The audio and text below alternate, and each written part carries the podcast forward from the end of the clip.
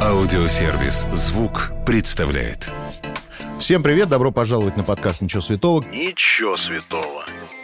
Каждый вторник я, Марк Андерсон, приглашаю в гости знаменитых людей, говорю с ними обо всем, о чем можно и нельзя. Ничего святого.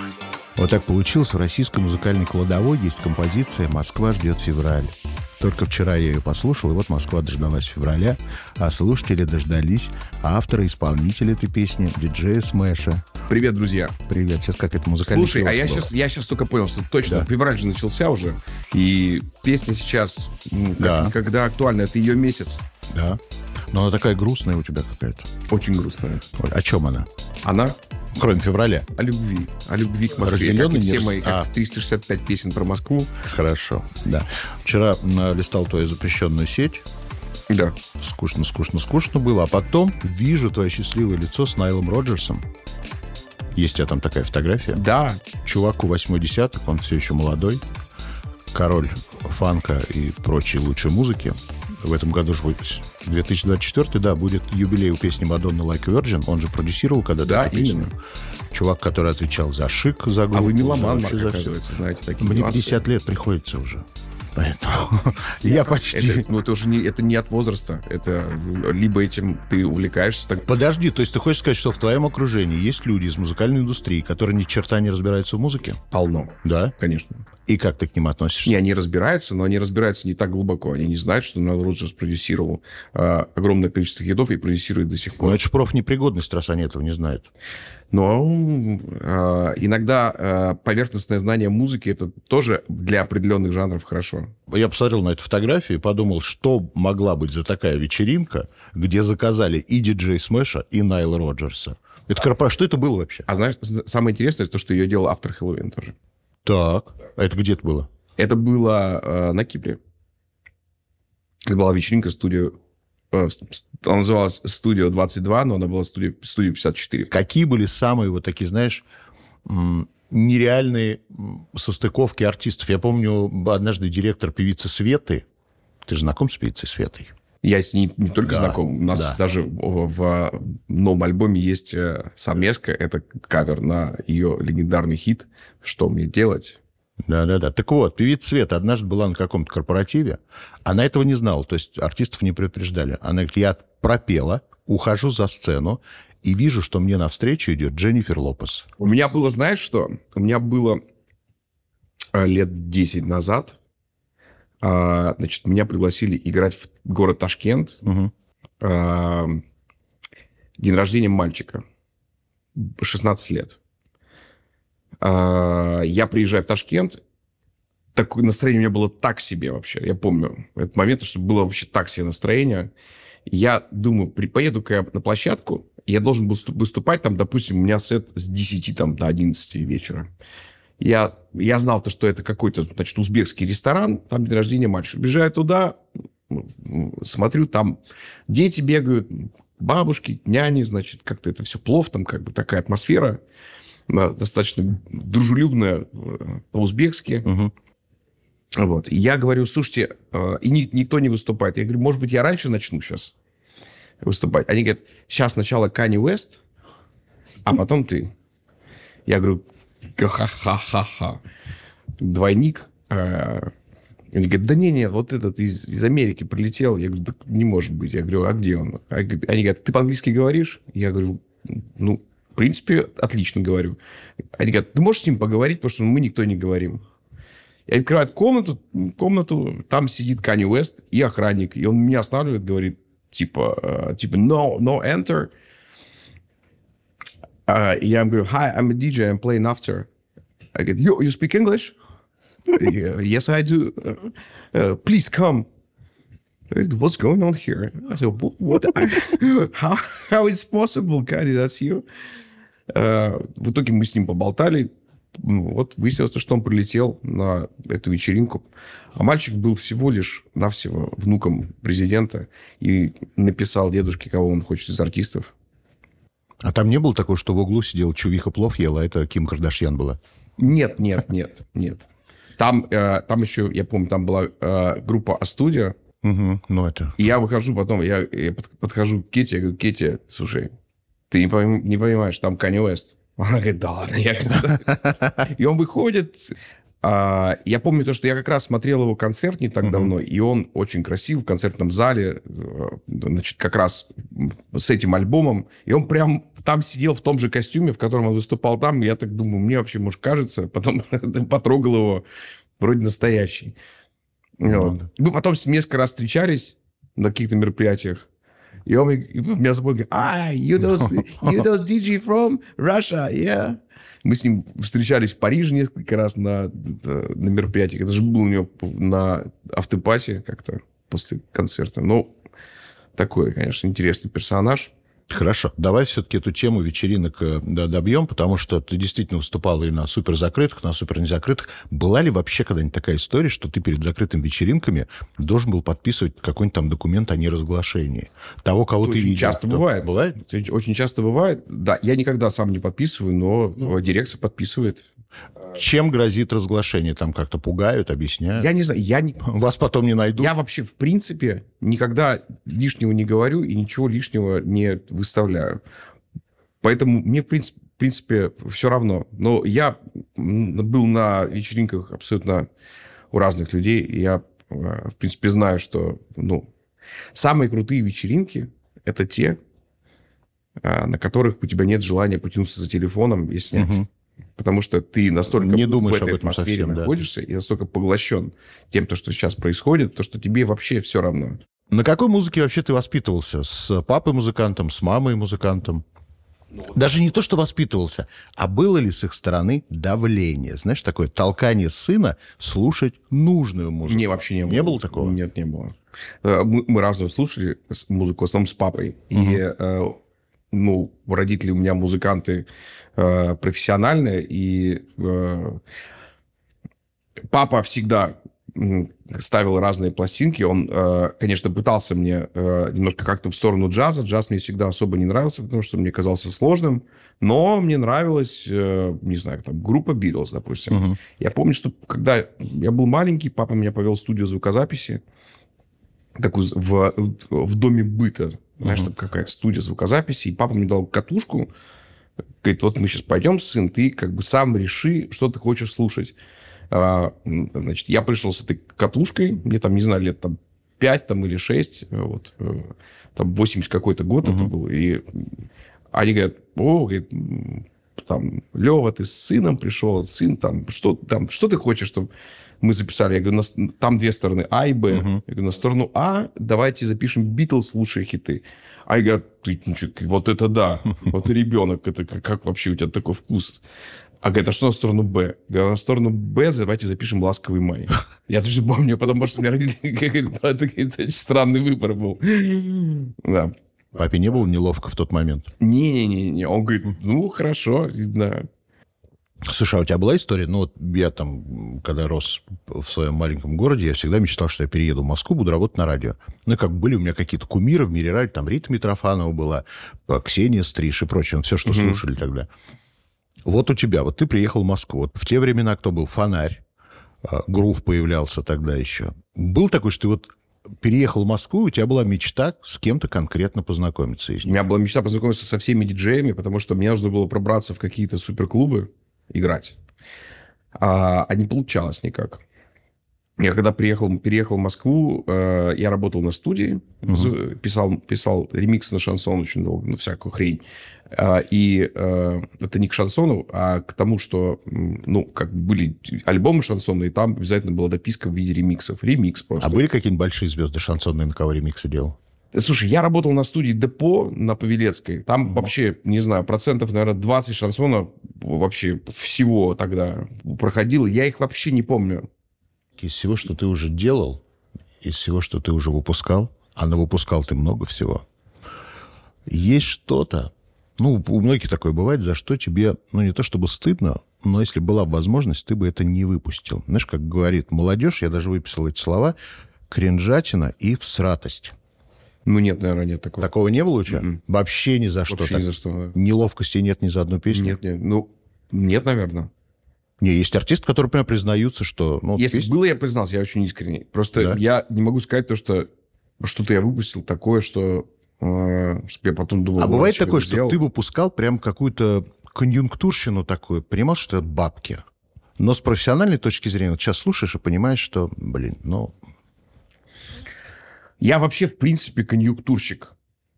Но я управляемая у меня конъюнктура, то есть я ее э, дозированно очень делаю, но я прекрасно понимаю. Ну, слушай, я вот, если мы вернемся, опять же, просто я вырос с родитель, с родитель, в семье, где родители профессиональные музыканты.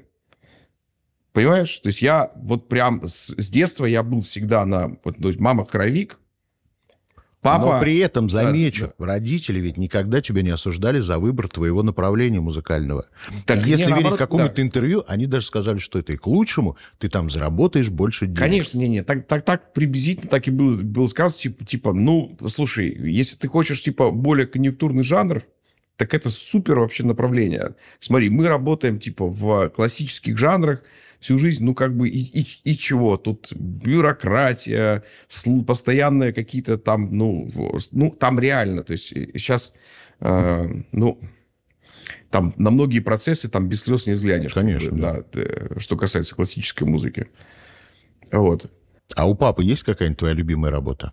А может, это надо у него спросить. Ну, что, он ты никогда не признавался? Да, с кими новые песни поставить, с кими новые песни. А он критиковал что-нибудь? А папа, папа всегда критикует. А мама? А, а, мама меньше. А сестра? А, ну, вообще нет. Нет? А ей по барабану что ты делаешь? Абсолютно, я думаю. А, поговорим про твой новый альбом. Как он называется?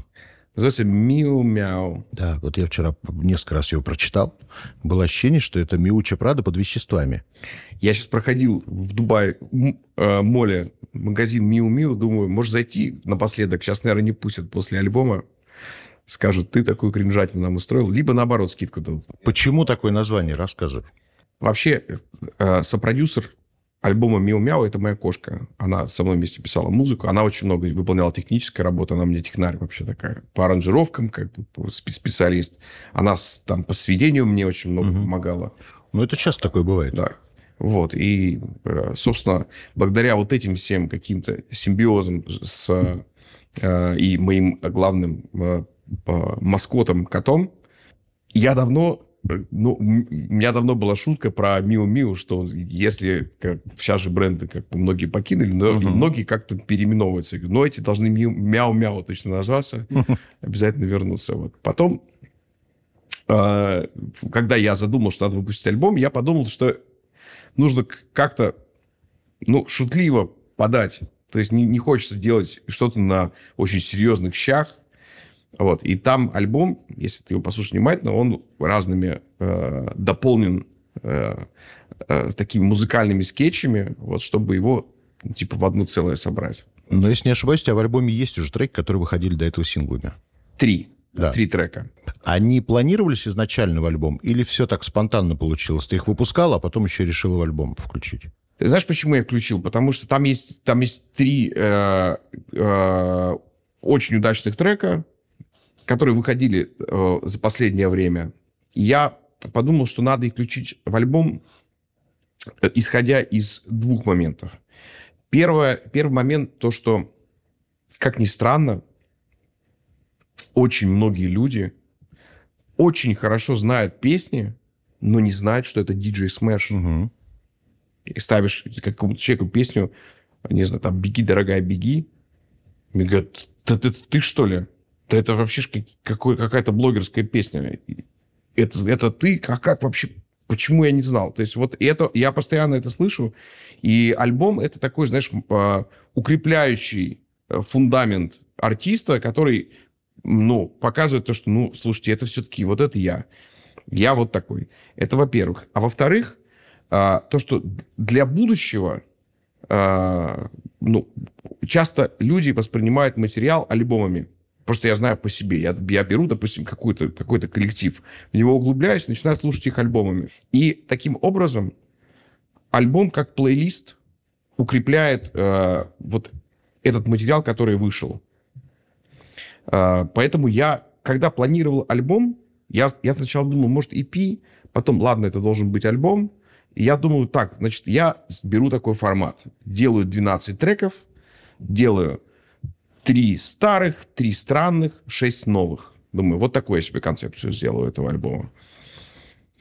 Потом я понял то, что, м, блин, у меня там еще появились, я, я сделал э, изначально, это был ремикс для больших концертов, я сделал э, типа такой, в, не знаю, как даже его описать, такой, типа в духе IDM нового времени, ремикс на э, певицу Свету, про которую мы уже сегодня Мгм. говорили, на песню «Что мне делать?».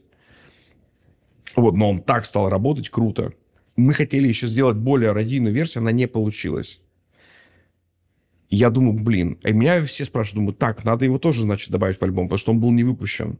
Потом я сделал еще один ремикс на э, свою песню «Можно без слов», который тоже стал очень круто работать на концертах. Я думаю, блин, его тоже надо из него сделать, нужно альбомную версию выпустить. Потом, неожиданно, в самый последний момент, а, мой товарищ Саша Хамали из дуэта Хамали и Наваи сделал ремикс на Moscow Never Sleeps. И он сделал его прям супер трендово в афрохаусе, который сейчас Мгм. очень прет. Блин, мне так понравилось. Я думаю, так, у меня уже три ремикса, так я могу сделать, значит, автопати на этом альбоме. Я сделал еще автопати, еще прибавилось три трека, плюс один а, скетч. Вот получилось уже 16 треков у меня. Ты редкий человек, который любит рыться ну, в старой отечественной музыке, перерабатывать ее, делать ремиксы. Вот возьмем Антонова. «Летящая О, это походка», да. где ты делал ремикс. Чудесная. Блин, была бы моя воля, я вообще бы его весь всего пере, Вот, переремиксировал, вот о но чем я хотел Юрий спросить. Михайлович, он человек, Антонов знаем, человечек очень сложный в этом смысле. По правам и по прочему. Эту песню ты по правам отмыл, она как бы официально может... Конечно, нет. Нет? То есть это все бутлеговская история.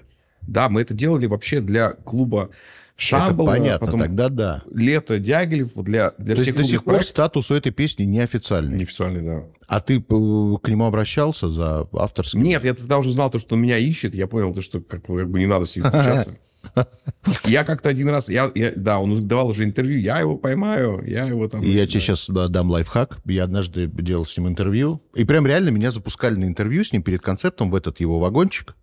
Они запустили и сразу закрыли дверь. Ну, как бы ожидая, что сейчас у меня полетит там и кофе, и чай, и все, что... он- Ну, и он, правда, очень сложный. Ну, прям с ним тяжело. И мы минут 20 вымучивали разговор, пока я ему не сказал, что у меня есть там мейн-кун, Мгм. и все, все, Юра растаял, и мы начали обсуждать кошек. Вообще другой человек. Лайфхак. Подойди к нему с темы кошек. Блин, я могу приехать со Человек своей во- с кошкой с Куси, она ему Это будет стопроцентное попадание. Кошек он так обожает. Певица Света. Вот ты делал ремикс, делаешь э, ей ремикс. Получается, что ты возвращаешь ее немножечко к жизни. И тут у меня всегда вопрос, кто кому должен после этого? Ни- Никто никому не должен. Знаешь, как дело было? То есть я просто на- писал инструментал и думаю, «М, здесь бы какой-то мог быть вокал. Э, Думаю, так, а что... И у меня прямо ложится мелодия. Я думаю, так, а чья это песня? Я понимаю, о, господи, это же Свет, песня Светы. Надо, я, если она даст мне свою капеллу, я попробую Еще бы она не дала. Да, у нас э, вот отличные с ней отношения. Она вообще, в принципе, очень доброжелательная дама. Но Желаю получается, получается она на халяву получила такой ренессанс.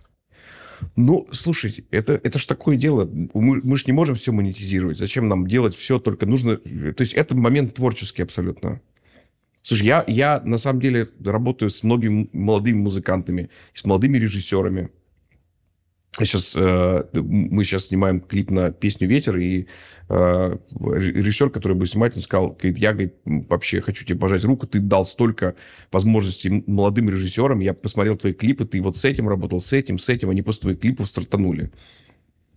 Я говорю, слушай, я это делаю абсолютно как бы не для того, чтобы э, вот как-то что-то спродюсировать или сменеджерить. Просто я, мне нравится всегда что-то брать э, новое. Есть артисты, которые работают, у них есть, допустим, свой режиссер. Как, ну, не знаю, там Тимати снимает только Худяков. Худяков, да, допустим. А, вот я тоже думал, что было бы классно найти вот такого прям своего режиссера. Я не нашел, потому что, но постоянно что-то меняется, а, а ты меняешься, а команда с тобой не меняется вместе. Поэтому вот а, я принял давно решение, что я буду постоянно искать и под каждый проект брать э, кого-то нового. Но если я поработаю вот э, промо э, альбома Миу Мяу, э, с- снимал Вишну, Режиссер, который мне снимал э, «Беги, дорогая, беги», он очень клевый. Спасибо. Если вы еще не видели этот промо-ролик, он сумасшедший. Хорошо. Давай поговорим о твоем бизнесе под названием People Talk. Да. С твоим приходом что-то поменялось в политике? А, э, ну, мы... Не, в- не во внутренней, а вот во внешней, что как бы читатели заметили, что поменялся People Talk. Что-то ты изменил? Немножко я структурировал это все в некую, в, в такую э, понятную организацию. Раньше, когда э, это делала Лаура, Мгм. Лаура на самом деле, она большой молодец, то, что она со- создала, но у нее это было все немножко как э, такой family style. Э, Хаотично да. немножко это было все. А, то есть у нее это, это был м, портал Лаура и ее подруги. Вот так Мгм. можно ее оценить. Как бы. А я это сделал больше в- как уже организацию. С правильной бухгалтерией, с юроделом, с а, т- там, коммерческим отделом. Ну, вот как, как это должно быть. И сейчас мы идем к той цели, что People Talk должен стать глянцем в нынешнем понятии глянца не печатного, а Интернет да, такой. цифрового глянца номер один в нашей стране. Вообще номер один для русскоязычного населения. Скажи, с приходом в People Talk, или, может быть, до этого, ты вообще сам когда-то интересовался таблоидными изданиями? Там, не знаю, TMZ американский, Us Weekly, там кто есть, Ну, Sun английский. Ты когда-нибудь вообще это Слушай, читал? я, как, когда ты работаешь в шоу-бизнесе, то есть я же, в принципе, этим вопросом всегда занимался серьезно и занимался с детства. И, конечно же, я всегда читал про артистов, про музыкантов и читал очень много. Конечно, я это знаю, но э, это все равно э, направление для меня параллельное, потому что я сейчас занимаюсь ресторанами. Это как бы вот, э, наверное, третье направление медиа, которое я сейчас углубляюсь, потому что для меня это было направление новым, но чем дальше, становится тем более интересным. Вот тебе какой стиль нравится больше? Когда все вылизано, выглажено, хорошая фотосессия, и звезда сама согласилась о чем-то поговорить, или все-таки порыться в белье немножко насильственно? Ну, вообще, э, я, конечно, не люблю людей, которые вмешиваются в личную жизнь, и, ну, где-то там в других странах, как бы это часто очень встречается, и мои иностранные э, друзья-артисты и звезды, они прям говорят, вот, как у вас классно в России, у вас нет вот этих вот э, ужасных папарацци. Вот чего у нас нет в стране, то, что есть в США, во всяком случае. Вот эти все фотографии, которые якобы папараццные, там, я не знаю, э, э, Кендалл Дженнер вышла из спортивного зала, и она якобы такая вся потная, но при этом у нее самые модные последние сумки, или она сходила в этот, в продуктовый магазин, и почему-то в продуктовый магазин она пошла с сумкой, которая из последней коллекции, в которой надо обязательно идти, и там у нее торчат эти зелень и хлеб. Это же все показные фотографии. А почему у нас хотя бы такого нет? У нас такое есть.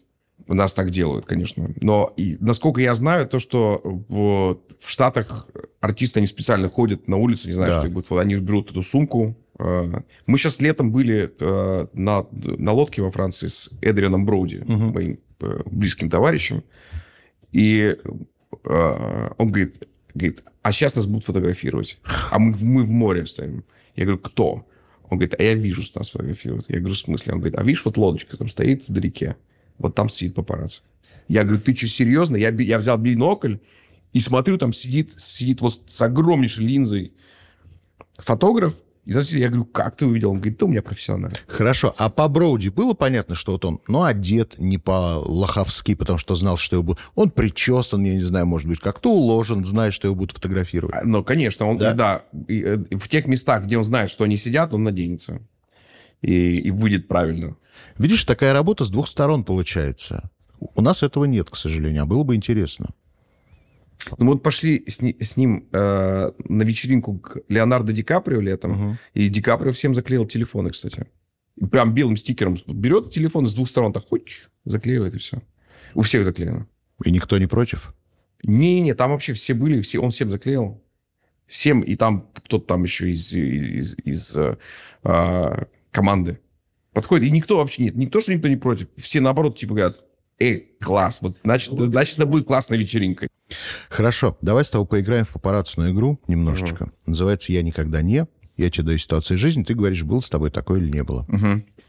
Я никогда не был на охоте. Меня как-то еще в детстве взяли на, на охоту как-то вот э, с, с папой мы поехали. Вот. Но я, я хотел пострелять из ружья, и э, мне такую родители делали прическу модную. Сзади у меня было удлиненное, и мне какой-то там папин товарищ или мамин, я не знаю. То есть он говорит, слушай, говорит, это говорит, как, какая-то у тебя странная прическа, давай, я тебе дам пострелять, но в одном условии, если, а, значит, я тебе сейчас ее возьму, как бы я постригу, как бы, как нормально, чтобы было, как у мужика. Я говорю, так вообще не вопрос, давай постригай. Он мне обстриг, а вот дал пострелять или нет, я уже не помню, кстати. Я помню, что был у нас такой торг, типа, а, но Тут дело в том, что э, я вообще в принципе люблю животных, я по ним стрелять не хочу. То есть это как бы убивать, убивать э, животных ради развлечения.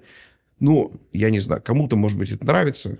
В рамках э, законодательства, пожалуйста, как бы занимайтесь. Но я этим не буду заниматься. Но я ездил на охоту на тунца, в Испании, я вот никогда в жизни больше не поеду. Потому что огромные тунцы, которых ты, мы там, угу. естественно, их поймали на тунцелове, значит, туда. Э, то есть мы, это было э, в районе Марбей, испанской. Значит, там есть прямо места, где ловят тунцов, и там у них это, естественно, все урегулировано, то есть ты получаешь квоту на вылов, вылавливаешь, но это просто какая-то живодерня, потому что они огромные рыбы, которые размером больше меня, а, с огромными глазами такими. Ты смотришь на них и думаешь, блин, я тебя убил.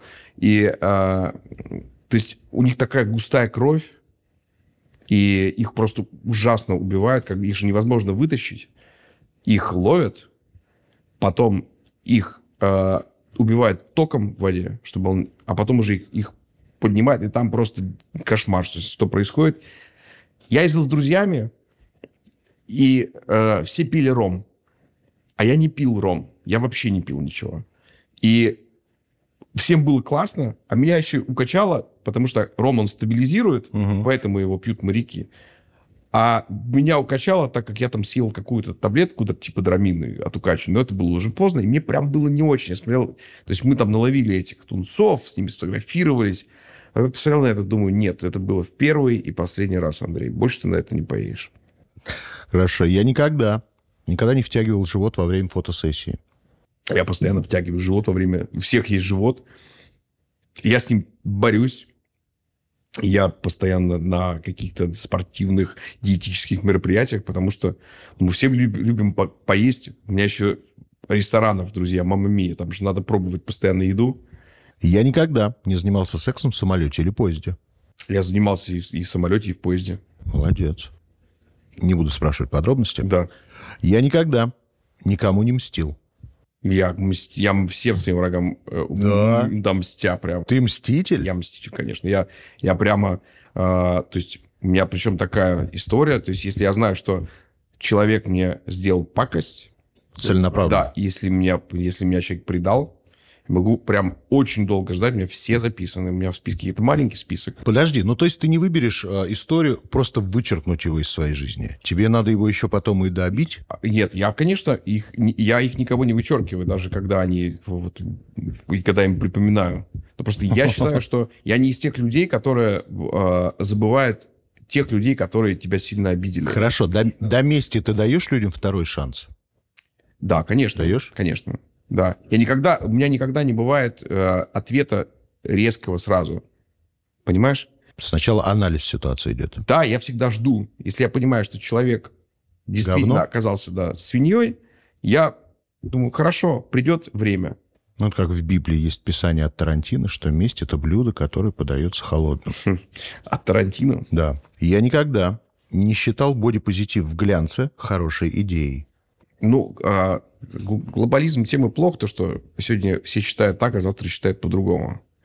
А, а многие заигрываются в это. Вот. Я считаю то, что, ну, вообще, ты должен показывать на обложке то, к чему надо стремиться.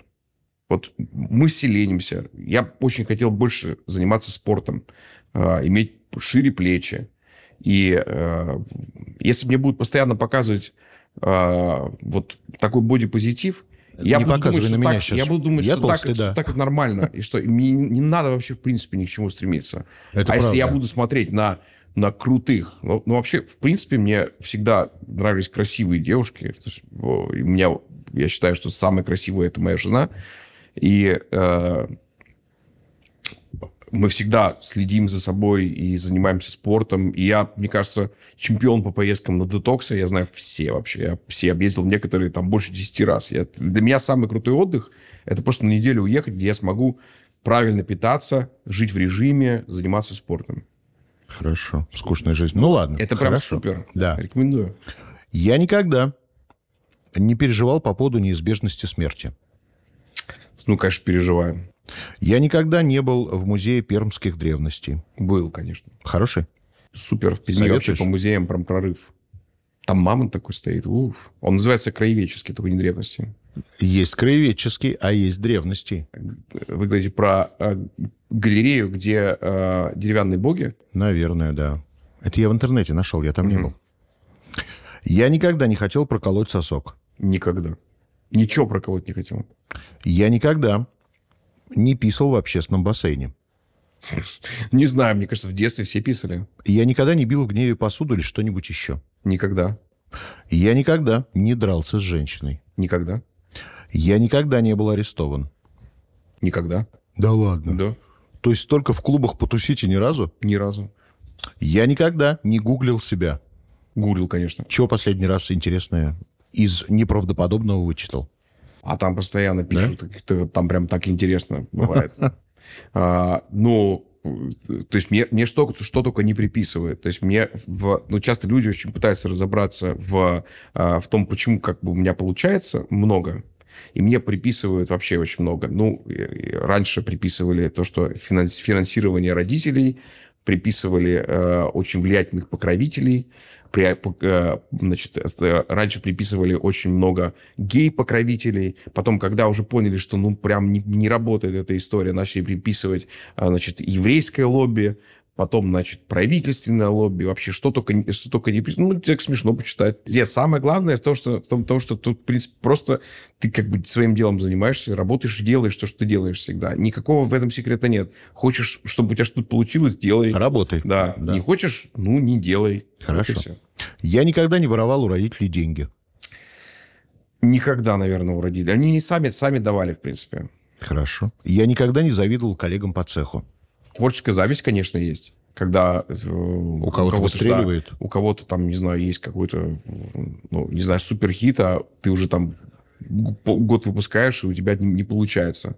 Слушай, а есть такое, что вот в твоей области, именно вот в твоей музыкальной нише, в твоей деятельности, есть люди, твои коллеги, и ты понимаешь, что вот они выстрелили незаслуженно. И тебя это немножечко там обижает даже. А выстрелили незаслуженно, это могло быть только тогда, когда не было интернета. Потому что тогда очень работали сильно э, ресурсы административные, финансовые, коммуникационные, опять же, лоббист. Потому что я же, когда приехал из Перми, у меня там был, было музыкального материала, вот та же песня «Москва ждет февраль», Мгм. который, который ты вспомнил в начале. Я с ней ходил по всем станциям, ну, я там, не знаю, я везде, везде пытался ее донести до, до лейблов существующих. Мне все говорили, говно, мальчик, ты вообще ничтожество, ничего не получится. Думаешь, блин, ну это же классный материал. Вот, потом прошло много лет, она как бы уже постфактум выстрелила. Я никогда не желал смерти человеку. Никогда. Я никогда не использовал в речи феминитивы. Э, Это, не- это не мой лексикон. Я никогда не воровал песни. Я точно часто беру идеи, которые э, лежат на поверхности. Я никогда не ворую, то есть я точно никогда не воровал песни. Это но- вдохновляюсь называется. Но э, как референсы я часто очень, потому что э, то есть все идет от знания музыкального материала. Мгм. То есть я очень часто пишу песни, и потом думаю, блин, нет, это так похоже на вот это, все стираю. И, ну, раньше это было еще, еще более как-то на это смотрели, все типа плагиат. Сейчас вообще, мне кажется, настолько все перемешалось. Мгм. Нот-то всего семь, как бы. И все уже, понимаешь, когда одна и та же мелодия использована. Мы дошли уже до каверов на каверы. Каверы на каверы, Это да, уже да. такое Ну, у нас да, сейчас уже а, настолько ну, твои музыкальные цифровые права защищены, то есть если ты там э, чуть-чуть вдохновишься больше нужного, тебе сразу атата сделают. Угу. Поэтому ты уже знаешь рамки, насколько ты можешь где-то, если что-то, вдохновиться, так назовем это. Честно говоря, я считаю, что это абсолютно нормально. Я уверен, то, что группа Битлз вдохновлялась очень многими э, направлениями э, современной музыки Великобритании в то время. Потому что сейчас, уже анализируя их много, многие суперхиты, ты понимаешь, откуда там пришло все. Угу. Еще немножко о музыке. Я никогда не слушал песни Шамана от начала до конца. Никогда. Я никогда не читал целиком «Войну и мир». Нет, целиком не читал. Я никогда ради хороших денег не поступался собственными принципами. Поступался. Я никогда не пил Виагру. Никогда. Я никогда не входил... Сиалис пил. Ну, видишь, признался. Один раз. Один раз. Мне так плохо было. Просто у меня стучало сердце от него почему-то безумно вообще. Но он, он помог тебе хоть на какое-то Он мне время? помог на два дня. То есть это два, это два дня у меня было там так, такая стоямба, что там я понял, что ну, Подожди, а ты хотел какую-то оргию на 10 дней, что ли? Нон-стоп? Нет. А, товарищ мне дал, говорит, слушай, а ты пробовал когда-то? Да. Я говорю, что как бы эффект какой? Он, он говорит, прям огонь. Я, я помню то, что, ну, просто еще, ну, это было там, когда мне было, не знаю, там лет 30.